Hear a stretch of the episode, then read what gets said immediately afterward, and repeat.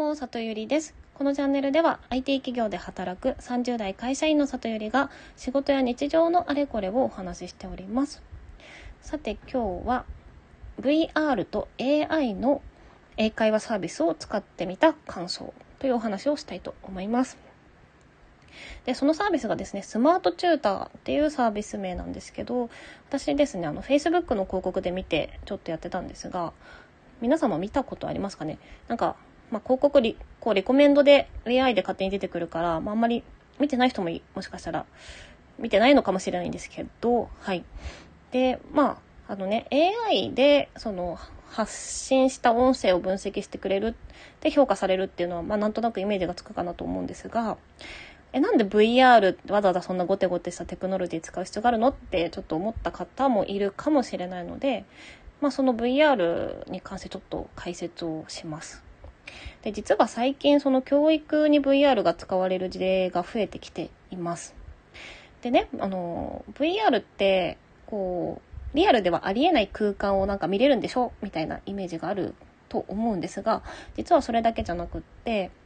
例えば、あの、外科手術をお医者さんの視点で撮影した VR のプロダクトとかがあるんですが、それをあの医学部の学生が教育に使ってたりするんですね。要は、その自分がまるで名医になったかのような手術の光景を体験できるみたいな。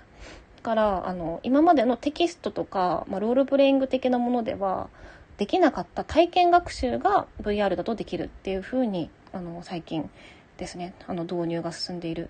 感じとなってます。なので、この英会話も、その、従来のこう英会話よりもリアルにその現場での英会話っていうことをあの学習することで体験学習っていう形で学習効率が通常の英会話よりも2.5倍あの高くなるよっていうことを謳ったサービスとなっています。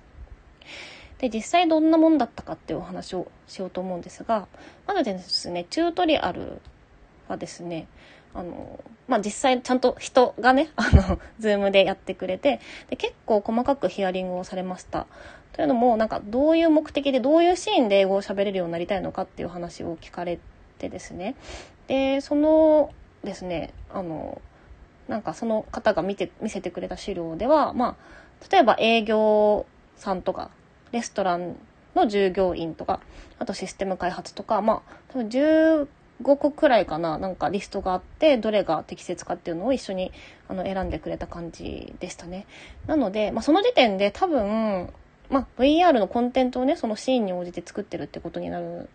だと理解したのであのざっくばらんな日常的なこう仲良くなるためのフランクな会話みたいなやつは多分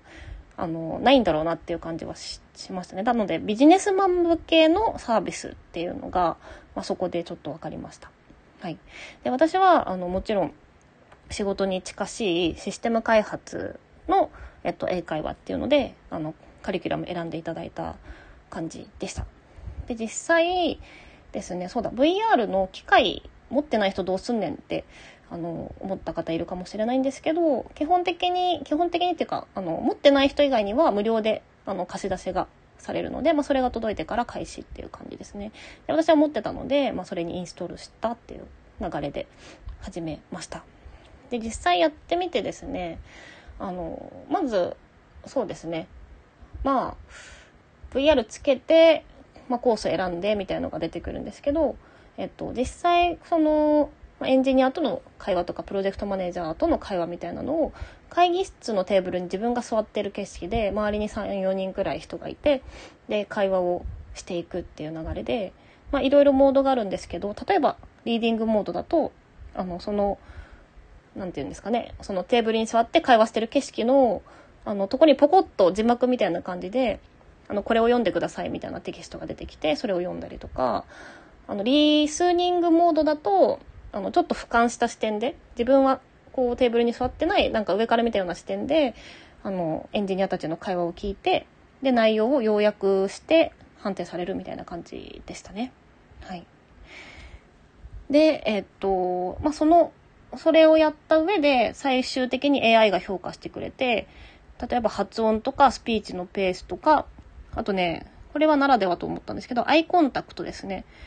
とか、あとはなんかエナジーとかポジティブさみたいなのも点数が出たりして、まあ、結構精度が高く、あの、評価さしてくれてたなっていう感じでしたね。はい。で、あとはまあ、あの、話してる途中に分からなくなったら、こう、ボタンを押すと、その話してる人のところにこう字幕を出せたりとか、わからない単語触ると日本語訳出せたりとか、まあ、ちょっとそういうですね、VR の中での操作みたいなところもまあ楽しかったです。で、まあ、この全体のこう一通りやってみての感想で、あの、人にこれをぜひおすすめするかっていうところなんですけど、ちょっと今の時点ではおすすめはできないなっていうのが正直なところです。というのもね、あの、VR で体験学習っていうのもすごい期待してやってたんですけど、体験学習にまでなってないなっていうふうに思ったんですよ。で、なぜかというと、その会議室に座って、話す相手は、あの、バーチャルで作られた人間なんですね。なんかアバターみたいなやつです。で、あの、会話をして、こっちを見て会話をしてくれる感じで動くんですけど、なんかね、マネキンがカタカタ動いてるみたいな、そんな、なんか、そのスムーズな身振り手振りでは全然なくって、なんかこう、体験学習、VR の体験学習で言われてるような臨場感とか、あの、っていうのはあまり感じられなかったですね。だからこれ以上続けても多分同じような会議室で同じような光景でマネキンとカタカタしている人を見つめて喋るみたいな感じなんだろうなと思って、こういうシーンの会話すでに経験したなっていう感じでは私の脳みそには焼き付いてくれないだろうなっていうふうに思ったので、まあ、あの、ですね、大会っていうかもうやめちゃいましたね。はい。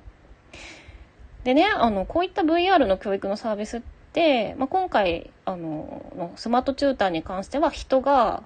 人とか風景自体も全部バーチャルで作られたものだったんですけど、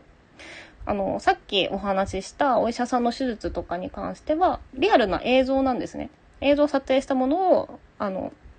一部ちょっと動かせるようにして組み込むみたいな感じでやってるので、スマートチューターも実際のネイティブの外国人と実際の会議室にいる映像を使ったサービスになったら、絶対にちゃんと体験学習ができる気がするんで、なんかね、そういう風に変わってくれたらもう一回利用したいなというふうに思いました。はい。でもなんかこういった最先端の、あのー、技術をこう活用したストスタートアップの企業がね、作ってる、あの、プロダクトになるので、まあ個人的にはすごい応援したいなと思ったんですけど、まあまたそれのサービスはね、ちょっと定期的にウォッチして、なんか皆さんにお勧めできる状態になったらまたここでお話ししようと思います。はい。では今日は AI と VR を使った英会話のサービスをえっと、やってみた感想をお話しさせていただきました。今日も聞いていただきありがとうございます。じゃあまたね